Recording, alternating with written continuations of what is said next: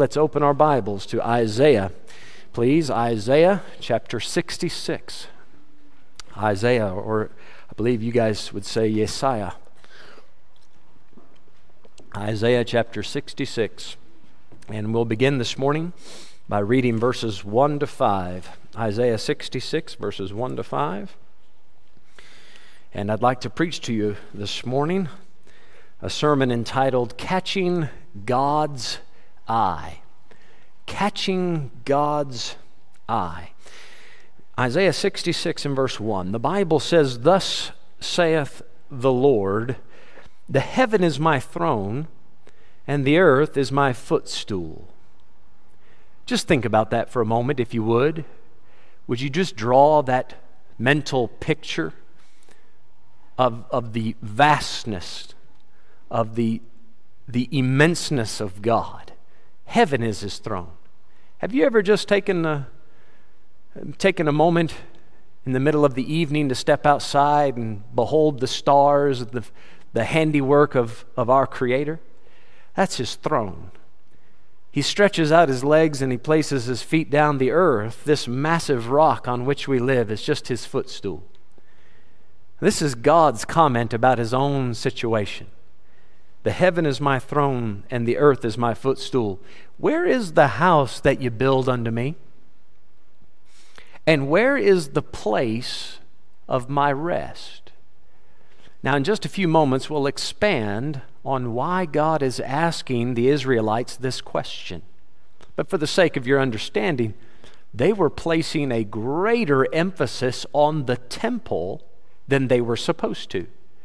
God says, You're making a big deal out of the building, and you think that just because you built a building for me, that I'm going to show up there, that I will rest or dwell or abide there. He says, Guys, heaven is my throne. Earth is my footstool. I don't need little old you to build me a little old building. Verse 2 For all those things hath mine hand made, and all those things have been, saith the Lord.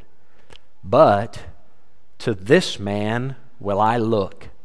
Here's what catches God's eye even to him that is poor and of a contrite spirit, and trembleth at my word.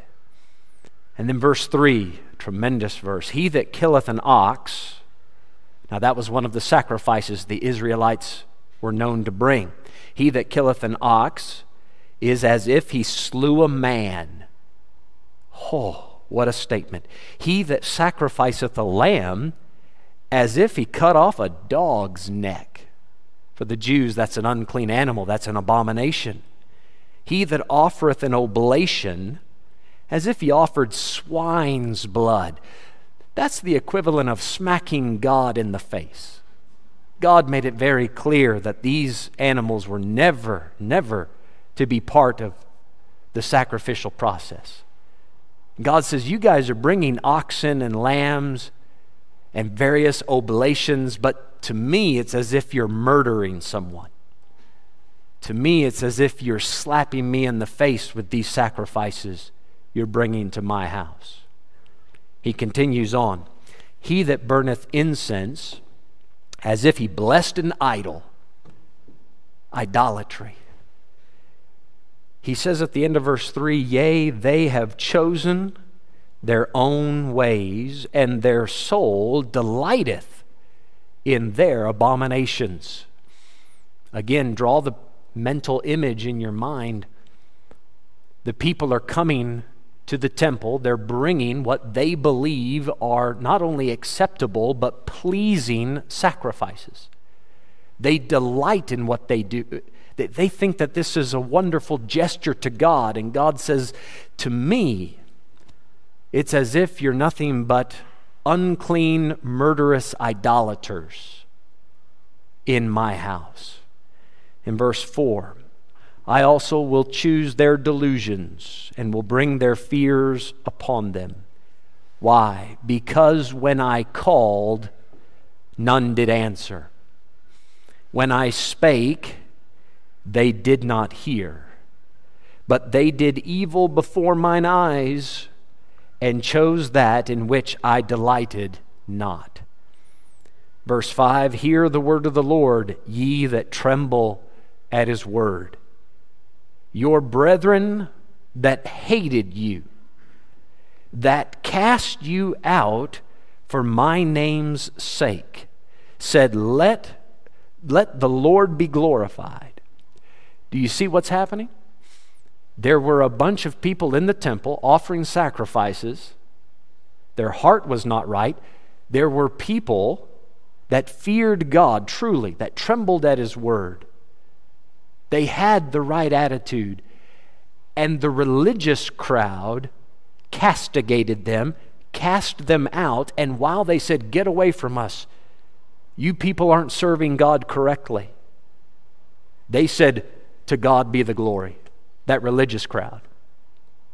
And these Bible believing, Bible fearing, poor and contrite spirit people, they were cast out.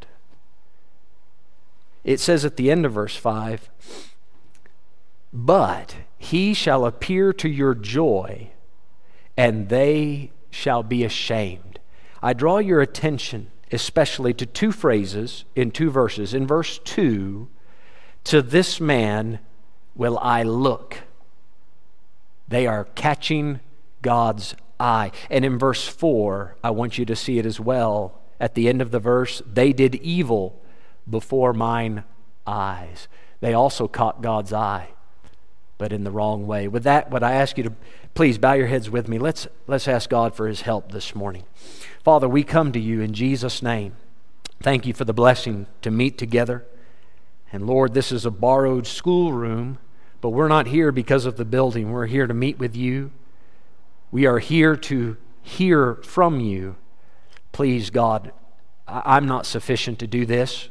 I pray that you'd fill me with your spirit and anoint my lips afresh. And I pray you please speak to our hearts this morning. God, for not only the people in this room, but the people listening in their, in their homes. I pray that you please minister to us. We ask it in Jesus' name. Amen. Amen. We've read in this passage about catching God's eye. Now, this is the equivalent of saying that God is, is looking upon you with favor, right? If you've caught his eye in the right way, he's looking upon you with favor. And what a high compliment. What a great achievement that is for any human being. Let me ask you this. And is there, I'm sure there has been, but maybe I'll phrase it this way what catches your eye? What is it that gets your attention? It, usually there's two things that catches our eye, two reasons that something would catch our eye. Number one, if something is unexpected right? Some rare thing is taking place in front of us, it would get our attention, it would catch our eye. Either that, or you have a great interest in a particular thing, and that thing presents itself in front of you, and therefore it would catch your eye. Whereas if somebody's not so interested in it, they could see the same thing and not even recognize that it's there. I'll give you an illustration what I mean in, in both ways. when I first came to South Africa, people tried to get me involved in watching rugby. They really put a lot of time and effort into that. The first man to evangelize me for the cause of rugby, he was a Stormers fan. Uh, now, I didn't realize that that's not so popular in this part of the country, but he was the first one to reach me. So I, I bought a Stormers jersey and I went to his house and we watched a rugby game together. We watched the Stormers beat the Sharks and you know, he was really excited. I really wasn't sure what I had just seen. But because you know how it is when you don't know the game. Why did he do that? Why didn't they stop? Why did he blow the whistle? Why are they kicking? Why are they throwing? I, I didn't know. I didn't know. Now, I, I remember one day trying to watch a Blue Bulls match. Now, I can't see, because of the mask, I can't see how many of you are smiling at that. So I don't know how many Blue Bulls fans we have here. But I, I remember they, they, they gave a, a, a, shot of the crowd, right? The camera went up to the crowd, and you can see people cheering and jumping, and all of that is ex- it's expected at a rugby match, right? None of that stands out. And you're panning through the crowd, and there's a bunch of, you know, frickies up in the crowd going, yeah, yeah, yeah, waving their biltong around. It's all exciting. And then they, they got to one guy, he had taken his shirt off and painted himself blue. Now, now see, here's the problem. For most of you, that's, that's not unexpected. that's not even that rare. You look at that and go, yep, it's a Blue Bulls game. what do you expect? Of course, he's going to be painted blue, and that doesn't even catch your eye. Now, I must admit, right, in America, we also have sporting events, and people do take off their shirts and paint themselves the appropriate color. So it didn't surprise me that much. You know what really did shock me? Not the guy painted blue, but the person a few rows up that was wearing a Stormers jersey at a Blue Bulls game, and the Stormers weren't even playing against the Blue Bulls. If I'm not mistaken, it was the Sharks versus the Bulls, and there's a Stormers jersey. Now, that was completely unexpected and very rare to find that. And I thought, now, hmm, I wonder if anybody else sees the problem with that guy. I wonder if other, other Oaks were making fun of him, saying, You're in the wrong stadium. what are you doing here? Now, that's the unexpected. You understand what I mean by that. Other times, things might be of interest to you. Right? You have a special interest in them. I, some of you are computer, and I hope this is an appropriate term you're a computer geek. I think that's the right term. You're a geek, a nerd. When I was growing up, a geek and a nerd, that was something shameful. Somebody called you a nerd. You're like, oh man, now you get paid more at your job. You, you put that on your CV. Ekas a geek, ekas a nerd, a leka nerd. I mean, that somehow helps. I, that's new to me right? People come around, they, they look at a computer, you know, they get all excited. They walk past and somebody's got their laptop and their PC out and they, they talk, they say, hey man, how many gigabytes of RAM do you have working on the ROM? And is it a floppy disk with hardware or is it, is it a soft drive or a hard drive or a software? I, I don't know. I don't know. Right? To me, hey, look, it's a computer. Where's the on button? I struggle to get the thing to turn on sometimes. That's not of great interest to me. Now, some of you, you go by and you know all the specs and the details of it, it catches your eye. And that's perfectly fine. You're allowed to have whatever interest you would like to have. I know for a long time, even to this day, it still happens. After I got saved, I got very interested in Bibles. Now, you understand what I mean? I got, interest, I got interested in the Bible but I also got interested in various editions. You have the Scofield edition. So it's still a King James version of the Bible, but, but Mr. Scofield put his notes in it. And then there are other uh, church publisher. They put out various editions of the Bible. They have different notes. Some of you have a Hoffman Bible. You have his notes at the bottom. So I would go, you know, around the church and look at the uh, members with their Bibles. I say, hey, what kind of Bible do you have? What, what kind of Bible do you have? And we would compare, you know, how big your margin is and what kind of cross references you have. And did you know that you can tell what edition or what, what uh, publisher made a Bible by the smell of it? You can. You can. Well, you may not know, but I know. You can, you can just, yep, yep, that one was made in such and such a place and it has this kind of leather. You can have a, a calf skin, a lamb skin. Oh, if you have a lamb skin Bible, you're closer to Jesus. I actually bought a Bible once that had a lambskin cover just because I thought, well, that's got to be extra special. it was, the, the pages inside weren't that great, but it was interesting to me right? The page quality wasn't good, but it was a lambskin cover. So I remember holding on to that Bible, just, just rubbing on the surface of it, hoping it would rub off on me, right? I wanted to be covered in the lamb. now, I, I remember once in Malawi, a guy came to me and he said, Yeah, Pastor Mike, can you please help me with the Bible? I said, I said Sure, what, what kind of Bible would you like? Now, to give you a little context, I wanted to know do you want an English Bible? Or a Chichewa Bible. But I, I worded my question in a clumsy way. I just said, What kind of Bible do you want? And it just so happened that the, the Malawian Bible Society had just made a, a fresh batch of Chichewa Bibles, and they put a brand new cover on them. It was the 50th year uh, commemorating the, the Bible Society, so instead of a normal black or blue cover, they put a cover on that had a, it was the Malawian flag. So it was a multicolored cover, and there were a lot of Malawians that rejected it because the cover was wrong. The words on the inside were exactly the same. But they would not touch it. It was a Chichewa Bible. They said, no, no, no, wrong cover. So I asked this gentleman, what kind of Bible? And, and he said, yeah, I, I don't want the funny colored Bible. I, I, said, okay, fair enough. I said, so, so you want a, you want a Chewa Bible? He said, uh, I want, uh, I want the Holy Bible. I said, you, want the Holy Bible? Now, you know that even my Bible here, a lot of Bibles have that printed on the front cover, the Holy Bible, or as mine is just Holy Bible. He said, I just want a Holy Bible. I like that. See, that, that's fair enough. That's all you need to know. I, I want to get my hands on the Holy Bible, the one with no mistakes, the one that will lead me right. I don't know what catches your eye, but no doubt it'll be one of those two categories something unexpected or something that is of great interest to you. I think the same thing applies to God. When something catches God's eye in the right way, it is something unexpected or rare, and it is something of great interest to him.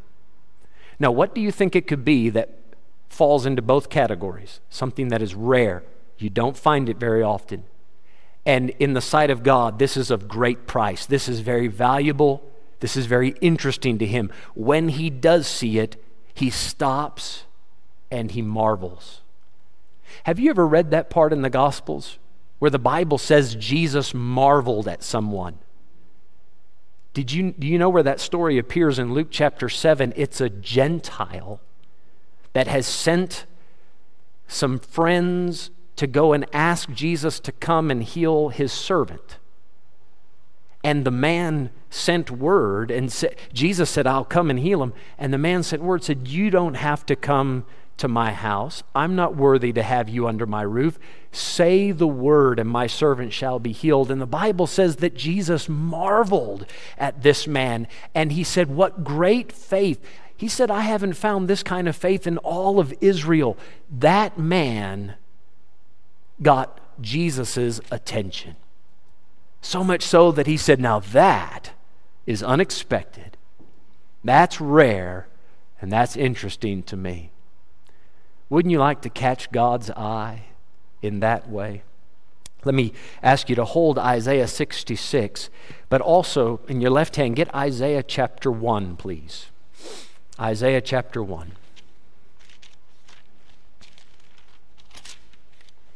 Isaiah 1 and verse 10. And I'd like to give you a little bit of context for what was happening in Israel that provoked God to say what he said in chapter 66. So, my first point this morning, as we look at catching God's eye, I want to talk about this point. It's not buildings, it's not buildings that God is interested in. It's not the building. Now let me build on that point. Isaiah 6 or Isaiah 1 rather, verse 10. Hear the word of the Lord, ye rulers of Sodom. Ouch. He's speaking to the Jews, but he calls them Sodomites. You see, he's naming them after their behavior. Ye rulers of Sodom, give ear unto the law of our God, ye people of Gomorrah. To what purpose is the multitude of your sacrifices unto me, saith the Lord? Notice he didn't say, What sacrifices are you bringing? Do you see what the Lord is asking? What's the purpose? Why'd you bring it? C- can I apply this to us this morning? Why'd you come? It, it's a sacrifice, especially in these days, right? To leave the safety of your home and come and be a part of a public gathering. There is a certain risk involved, more than the typical Sunday. Listen, every Sunday you come to church, right? whether it was last year or five years ago, there's always a risk of, of catching something. But I understand this is a, a, a greater risk in these days. But what's the purpose of you coming? Those of you listening by YouTube, you've set aside time. You, you could have put this off. You could have just skipped church, but yet you're sitting and listening. But what's the purpose? What's the intention of your heart? Let's keep reading in verse 11. To what purpose is the multitude of your sacrifices unto me, saith the Lord? I am full of the burnt offerings of rams and the fat of fed beasts, and I delight not in the blood of bullocks and of, or of lambs or of he goats. Those are all things that God told the Israelites to bring to the altar. And yet now God says, I, don't delight in that. Is God contradicting himself? No, no, no.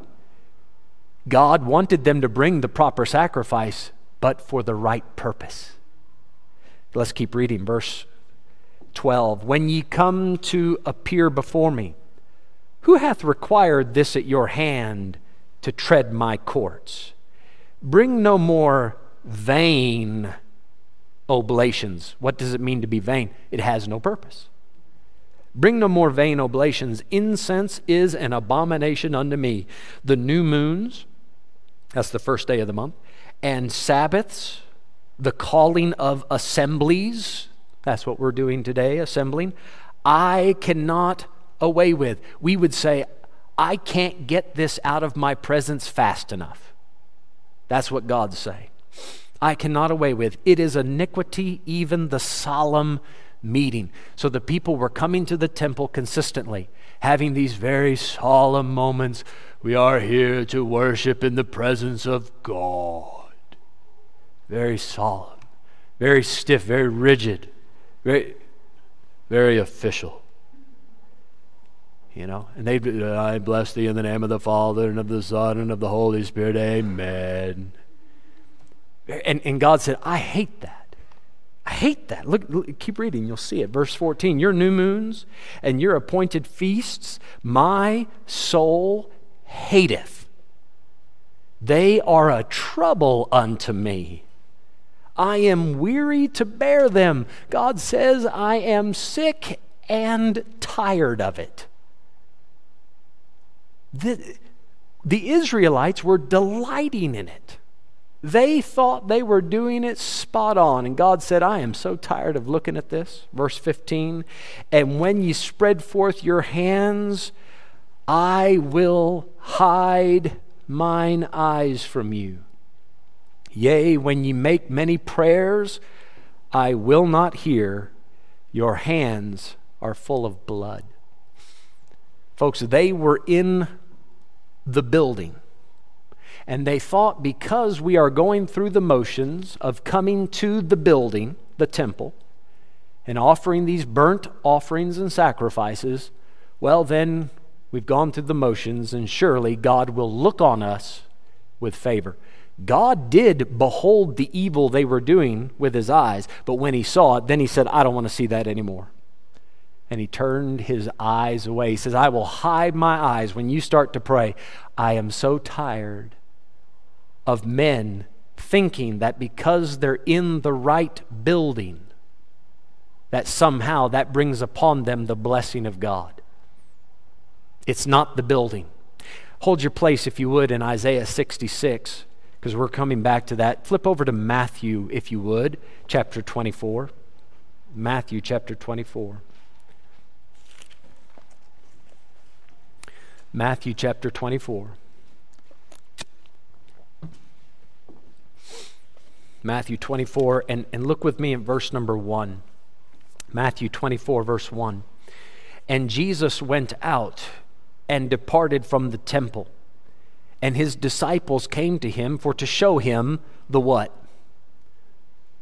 The buildings of the temple.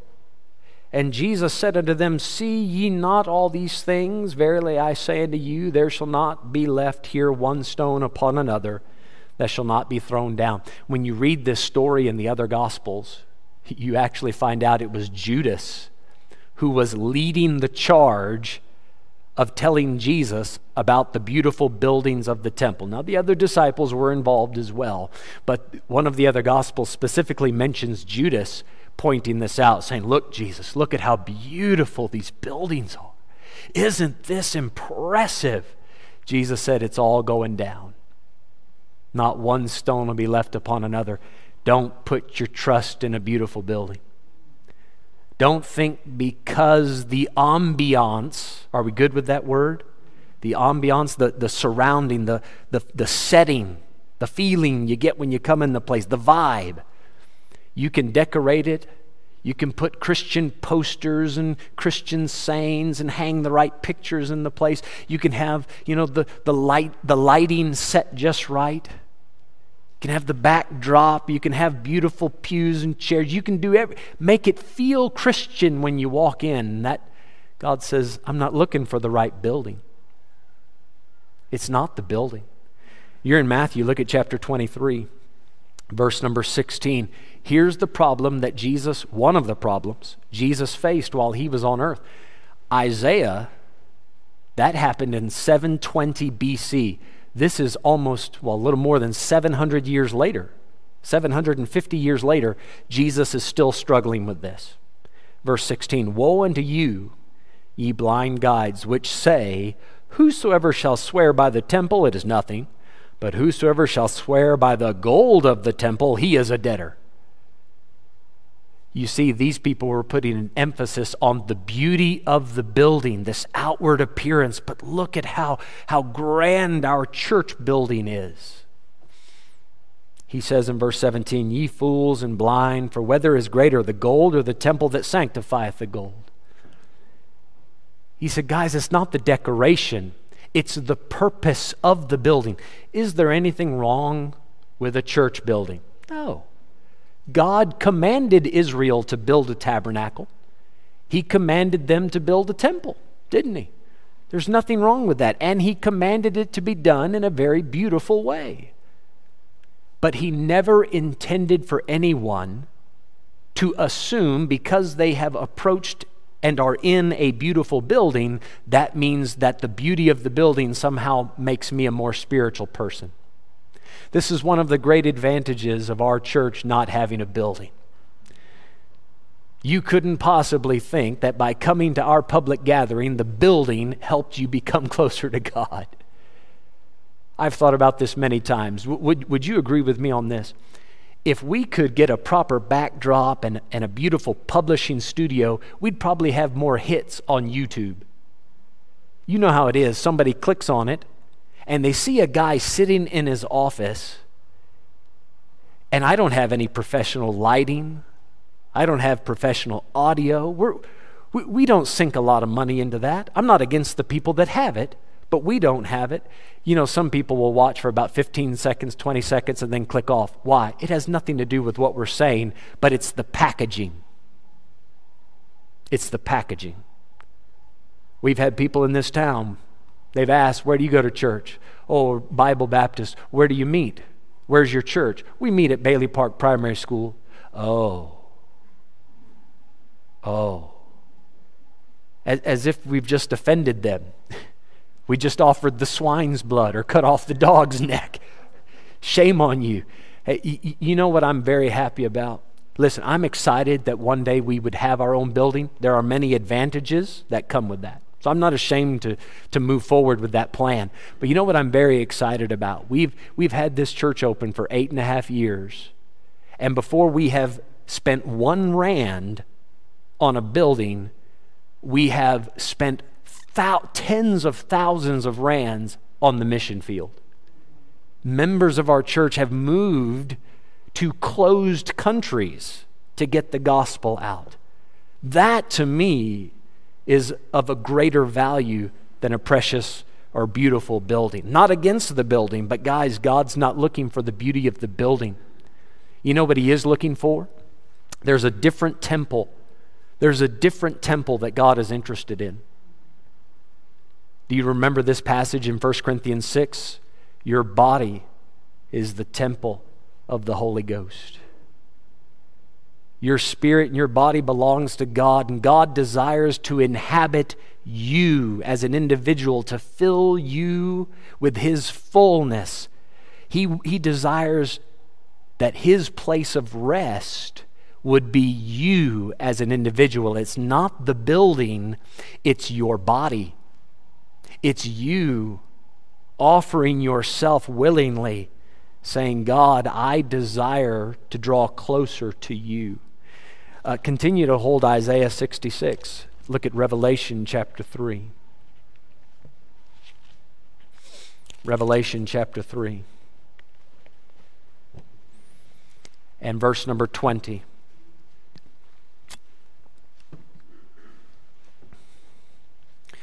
Revelation 3, verse 20. Jesus says here, Behold, I stand at the door and knock. I think you're all familiar with where he's standing. He's at the door of the church of the Laodiceans. And he stands and he knocks. He's at the building. Do you know who's in the building? All the church members. They're in the building. Jesus is outside of the building, knocking. What's he looking for? If any man hear my voice and open the door, I will come into him and will sup with him and he with me. He said, I, I desire to have intimate fellowship with you. But he's not interested so much as, hey, you showed up and you're in the building, so therefore I'm going to invite myself in and have favor on you. That's not it. He goes to the building, and what's he looking for? The person who is listening for his voice the person who is, who, who's shown up with a hungry heart, waiting for that knock and to say, Lord, please, I want to hear from you. That's the guy Jesus is looking for. That's the one that will catch God's eye. Uh, come back to Isaiah 66, if you would, please. Isaiah 66. So it's not the building, it's your body. Uh, can I just give you food for thought before we move to the next point? You know that every human being is made up of three parts there's the body, the soul, and the spirit. Your body is the temple of the Holy Ghost. And the temple, right, and the tabernacle, they were made after the pattern of heavenly things. So I just want you to consider that the human being has three parts. The, the temple and the tabernacle also had three parts you can just go and study that through on your own because it's a little outside of the scope of my sermon this morning, but there's a very great lesson in that. There's the outer portion, then there's the holy place, and then there's the most holy place your body, your soul, your spirit. There's a great connection there. But the place that God wants to abide, to rest. That's what he asks in Isaiah 66. Look at verse 1. Look at the end of it. Where is the house that you build unto me? Where is the place of my rest? The place that God seeks to abide and to dwell and to rest is the temple of your body. It's not the building, it's your body. The next thing I want to say it's not the burnt offerings. It's not the burnt offerings. You can see in verse number three, we've read it already. They had the correct offerings. But in the sight of God, it equated to murder, uncleanness, and idolatry. Why? Because of the condition of their heart. They were coming, can I say it this way? They were coming to church and they were doing the proper religious things outwardly, but God doesn't look as man look. Man looks on the outward appearance, God looks on the heart. He looks at why you've come this morning. He looks at why you've tuned in this morning. And that changes the way God views what you're doing. Is God against burnt sacrifices? No. No. As long as it comes first with a broken heart. It's not the burnt sacrifices, but a broken heart. Not a building, but your body. Not the burnt offerings, but a broken heart. That's what God's looking after. Uh, look at verse 2. You can see it here. For all those things hath mine hand made, and all those things have been, saith the Lord. You know, over there in Psalm chapter 50, God, there's almost a sarcastic tone to that psalm. God is speaking in that chapter, and he said, he says, you guys, you keep bringing your burnt offerings. He said, I own the cattle on a thousand hills.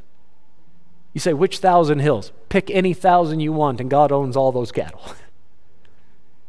he said, You guys are bringing me offering after offering. He said, If I were hungry, I'd tell you. now, see, that, that's sarcasm. That's God being funny. God said, Listen, if, if I needed a burger, if I wanted to have a braai, I know where to get you.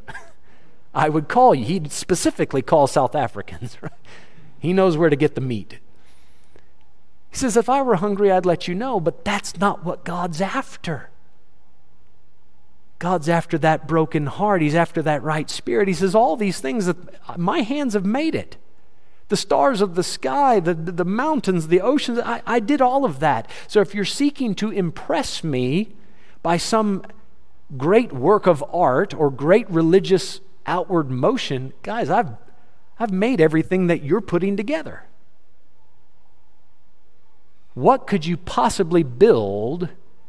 What could you possibly do to impress him? He tells you at the end of verse 2 To this man will I look, even to him that is poor and of a contrite spirit, and trembleth at my word. Jesus said it like this The Father seeketh true worshipers. Let that sink in for a moment. The Father seeks true worshipers. God is looking around. What's He looking for? People that genuinely want to worship Him. People that are genuinely interested in drawing nigh to Him. That gets God's attention. Let me say this about it God is not interested. I, I want to make sure we understand this properly. God is not interested in the guy who is constantly beating himself up and exaggerating all of the mistakes he makes. Do you understand? That's not humility. When, when you constantly hold your past mistakes against yourself and you refuse to forgive yourself because you feel, well, if I continue to beat myself up, then God will know how sorry I am. If God has forgiven you, you need to accept that forgiveness. Please don't feel as if you need to be excessive, excessive in your show of repentance. Say you're sorry, make it right, move on. Let me say this as well God is not looking with favor on the guy who struggles to accept encouragement when he needs it. Some people, when they get down, they feel depressed, and God sends help their way. God sends comfort. He, he sends a friend or a church member, and they deliver a message of hope and say, Listen, I'm praying for you. I appreciate you. I love you. And some people, for whatever reason, feel the need to push those people away. Accept the encouragement that God sends you. Say, but I'm poor. I don't deserve it. Right. That's why it's called grace you're still allowed to accept what God is doing. I believe what God intends when He says the, the man who is poor and of a contrite spirit, it's the guy who recognizes that he does have shortcomings. He recognizes and admits that he has failed in various areas, but he also recognizes that God's mercy never fails that God's mercy is new every morning. And despite those shortcomings that the man himself does not accept, that he is trying to make right, he also knows that God wants to show mercy to him. And that man accepts that mercy. That's the guy that God's looking with favor upon. This is the man who believes what God says when, when God says, I want to have mercy. That man says, I, I don't understand why you would want to do that for me, God, but I believe you. If you said it, I believe it. Even though it passes all of my understanding, if somebody had done to me what I had done to you, I may never forgive them. So, God, I don't understand why, why you would accept me, why you would throw your arms around me and love me and call me your own and, and kill the fatted calf and put the ring on my finger and the shoes on my feet and the robe and welcome me back. I don't understand it, but God, I believe you're that kind of God. God looks at that man and says, Wow, there's not too many people that, despite his lack of ability to understand me completely, believes what I'm telling him. It's the guy who sees how much he needs the Lord. Now, that is a simple thing to say, but I want you to really think about that for a moment. W- would you think about that? The person who sees how much they need the Lord. Do you realize how much of our day we go through in our own strength, doing it our way? What about the person who stops and says, Now, I don't want to go through another day and get to the end of it and say, Well, I existed and I made it. I want to go through the day and be able to say, This day was done God's way. I went to work and I did my job the way God wanted me to do it. I went home and I was the husband that God wanted me to be. I spent time with my children and I was the father that God intended for me to be. I spent time with my friends and I encouraged them. I edified them. We enjoyed each other's fellowship the way God intended for us to enjoy it. This is the man who sees the need to involve God in every area of his life. He sees that he by himself is not sufficient. Can he live his life without God? He, he can live life his way without God. But he will not live a life that is satisfying and fulfilling unless he gets it right according to God. I think the Apostle Paul said it best. You know what? I'm going to say second best. There's one, one person said it better. But Paul said it very well when he said this not that we are sufficient of ourselves to think anything as of ourselves, but our sufficiency is of God. I believe that is a beautiful commentary on what it means to be poor. You, don't want to read Isaiah 66, verse 2, and say, well, if I don't have money, then God looks on me with favor. That's not the kind of poverty we're looking at. If that were the case, wow, it would be very easy to gain God's favor. That's not the poor we're talking about. This is the man taking inventory of himself and saying, What do I have to offer God? What can I add to him? I have nothing to offer. Lord, I can only submit and do it your way. The, Paul, I, I think we can give him second place, silver medal. Gold medal is this. Jesus said it best. Blessed are the poor in spirit. Do, you see how Isaiah 66 2 almost encapsulates that? It explains it. Even to him that is poor and of a contrite spirit. This is the man who is poor in spirit. If you're poor, then you are needy. You are in need of assistance. And one of the dangers that a lot of people in a civilized culture find themselves is they believe themselves to be self sufficient. What did the Laodicean church say? I am rich and increase with goods. What's the next part? And have need of nothing. All the while, Jesus is standing outside that church knocking at the door.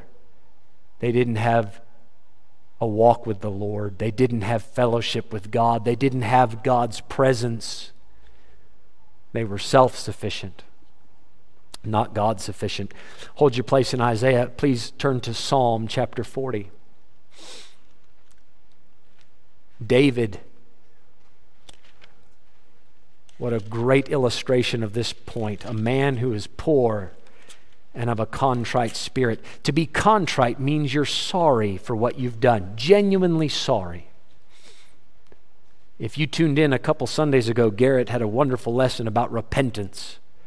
So I won't re explain everything he said there, but he, he hit the theological nail on the head.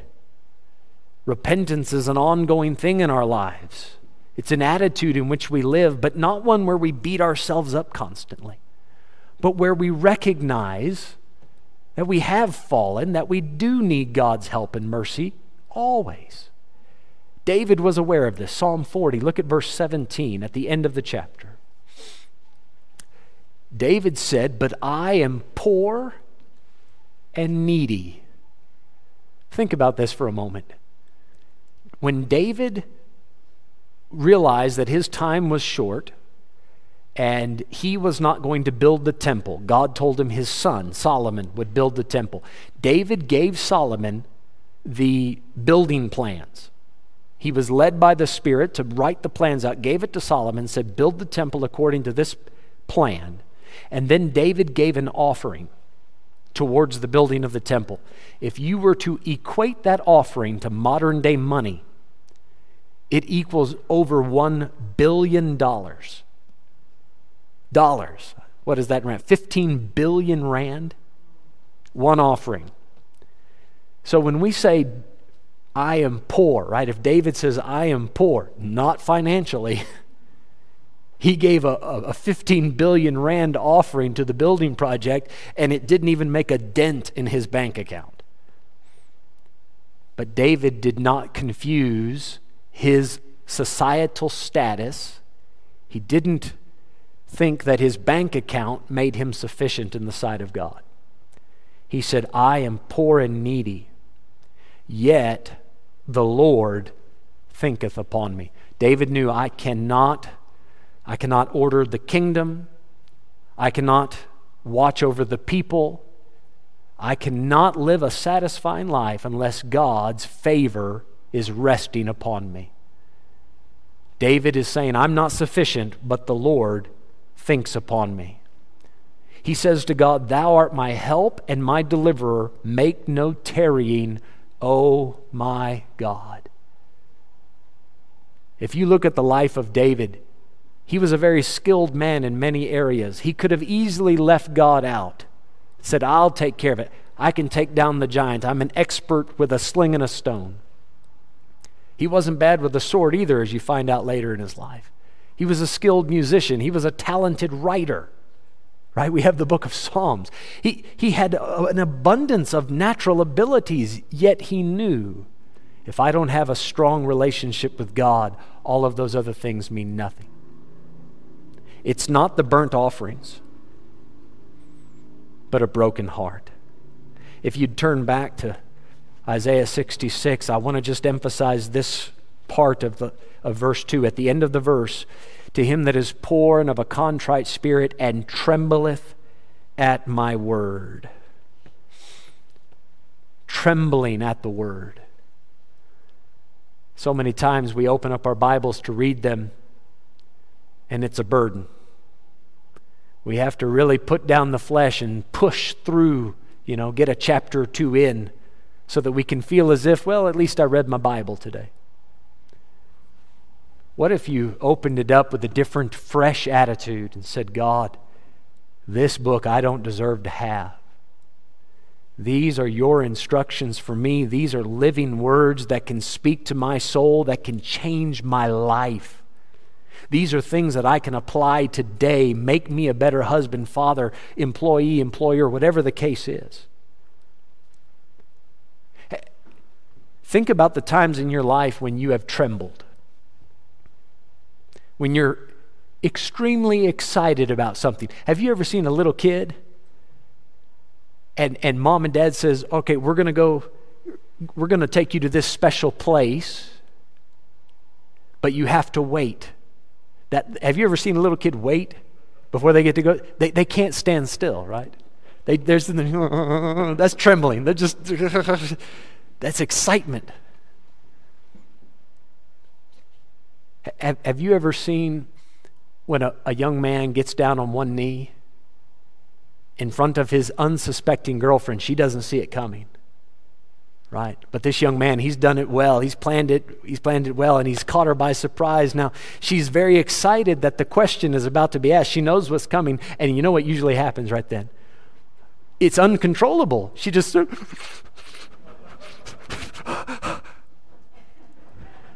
That vis- I don't know what this is, but that, are you fanning yourselves? Is that what it is? Are you overheating? You're so excited.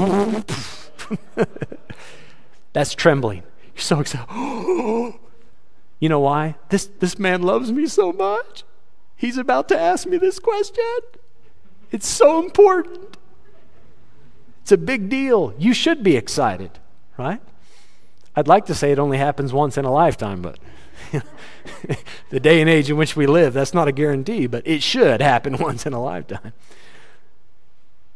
You know, when you approach when you approach this book, imagine if you were to tremble at it. Say, "Oh my goodness." There, there's this wonderful man that's seated at the right hand of God, and nobody in heaven or earth or under the earth is worthy to open the seals of this book, but the Lamb has prevailed. He has opened the book. He, and now he is offering it to me. We read in Luke chapter 10 where Mary, you might remember the story, Martha, her sister, is busy running about cooking and serving and taking care of everything. She's cumbered, the Bible says, with much service. And she rebukes her sister Mary. Mary's just sitting there at the feet of Jesus, listening to everything that he says, drinking in every word. And Jesus rebukes Martha and says, Martha, Martha, Thou art troubled with much service, but Mary has chosen that good part which shall not be taken from her. Why? Because when she had a chance to hear the words of Christ, everything else was put aside. the master's here. And he gets to he's going to speak to me. I can hear it straight from the lips of Jesus. This is this is a big deal trembling at His word because you realize just how important it is to hear from God.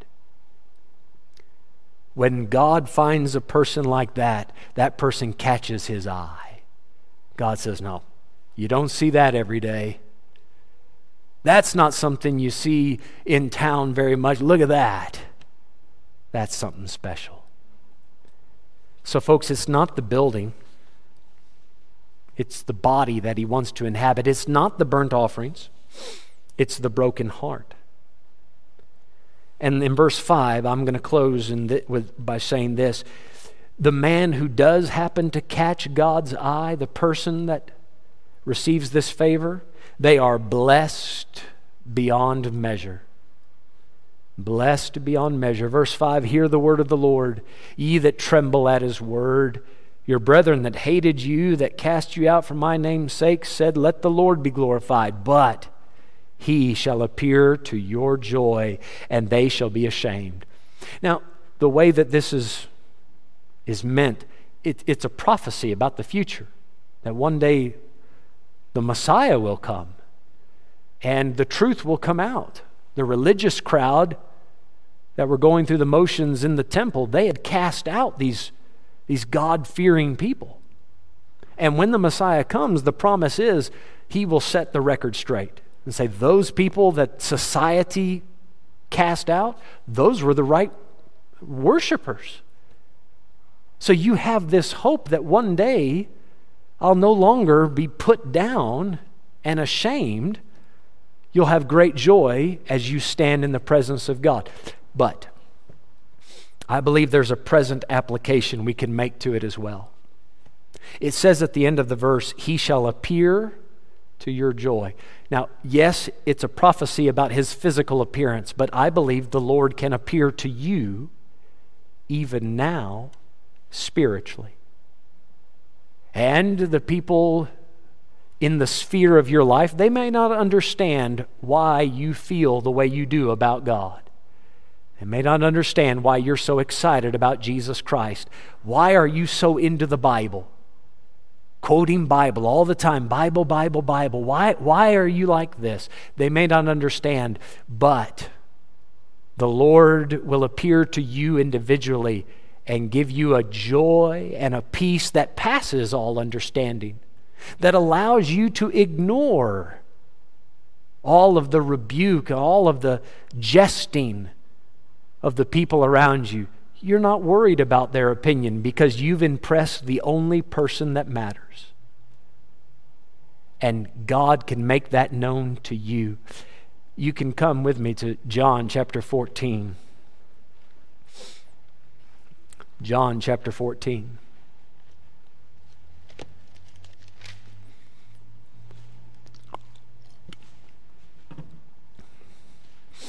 I was speaking with a church member just yesterday.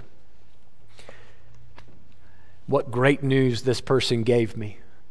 Person, there's a long story behind it, but the short version is this they've struggled their entire life to accept love. Stems from a long problem in their past with their childhood and whatnot.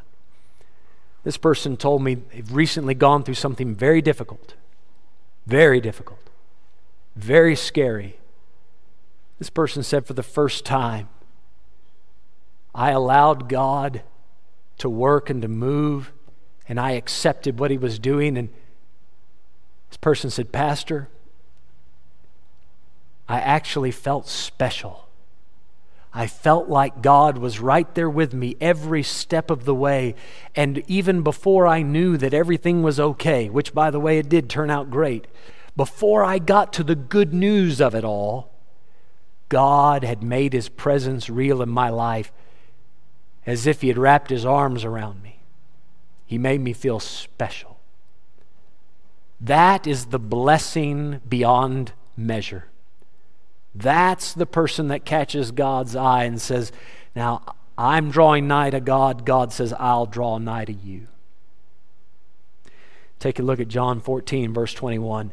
He that hath my commandments and keepeth them, my commandments, not the Ten Commandments, but the things that Jesus has been teaching. He that hath my commandments and keepeth them, he it is that loveth me. And he that loveth me shall be loved of my Father, and I will love him and will manifest myself to him. Notice the personal nature of it, just to him. Verse 22 Judas saith unto him, not Iscariot, there was another Jude there, Lord, how is it that thou wilt manifest thyself unto us and not unto the world? You see, if it was something physical, everybody would be able to see it. But it's not something physical. It's a spiritual thing. Verse 23 Jesus answered and said unto him, If a man love me, he will keep my words, and my Father will love him, and we, we will come unto him and make our abode with him. Where is the place of my rest? It's with the man who is hanging on every word that comes from the lips of Christ. The man that says, I am not smart enough to live my life in a satisfying, fulfilling way. Not by myself, God, you have to order my steps. I have to know what you desire. You're the one I aim to please. I read recently if you folks ever need something good and edifying to read, I highly suggest you get A.W. Tozer's books. This is one of his books called Worship. And I, the reason I'm reading this sentence to you, I, when I read it in Tozer's book, I thought that's exactly what I've been trying to say so many times. So hopefully, in the mouth of two or three witnesses, this gets established until you have experienced the manifested presence of God. You understand, God is present everywhere. You can't escape God, He's everywhere. But His manifested presence, when you feel the favor of God, when you recognize Him in your life, there is something so satisfying about that, so fulfilling. That is why we were created. God made us so that we could fellowship intimately with Him. And if you have not achieved that, there's something missing from your life, no matter how many other achievements you have, you have reached. Until you've reached this, until you've caught God's eye, you will not feel complete or whole. Tozer said it like this Oh, how I wish I could adequately set forth the glory of that one who is worthy to be the object of our worship. I'm so glad Tozer said it. You, haven't you heard me say this before? I try to talk about the glory of God or how great He is, and I'll never be able to do it. I, I can't explain how great that is. Tozer said, ah, I wish I could do it adequately. I do believe that if our new converts, the babes in Christ, could be made to see his thousand attributes and even partially comprehend his being, they would become faint with a yearning desire to worship and honor and acknowledge him now and forever.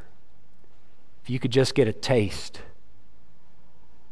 then for the rest of your days you would tremble at the idea of having more of God's presence. You, your soul would pant after God.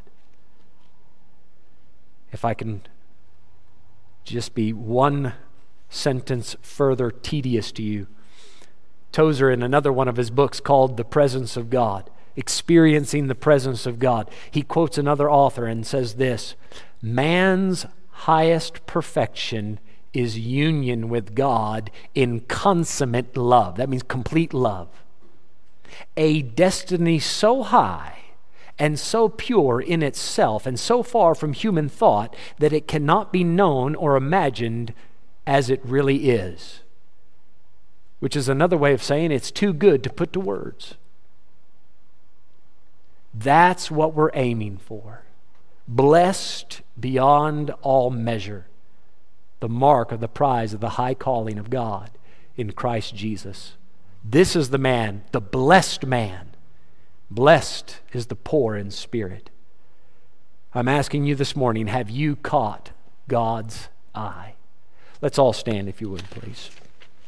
Let's have our heads bowed and our eyes closed. And just for a moment, Botma will play something quietly in the background. And we'll give you a moment just to think on what you've heard. Those of you at home, this is a time for you as well.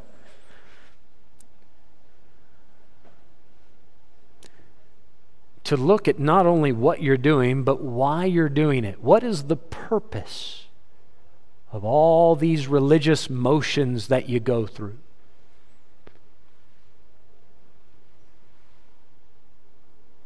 Are you truly concerned with God's opinion of you? Do you acknowledge how greatly you need Him in every area of your life?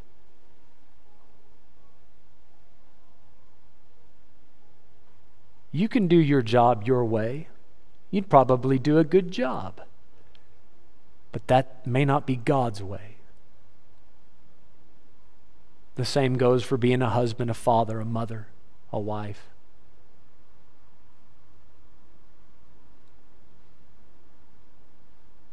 Are you the person God wants you to be? So I'm not sure if I measure up in every area. That's why we tremble at His Word. God has given us instructions for every part of our life. Now, if you know how important it is, to find out what he said about it, you'll tremble at it. Lord, thank you this morning for your assistance. How, how could we ever put to words how special it is when you manifest yourself to us? Lord, what greater compliment could you give a, a human being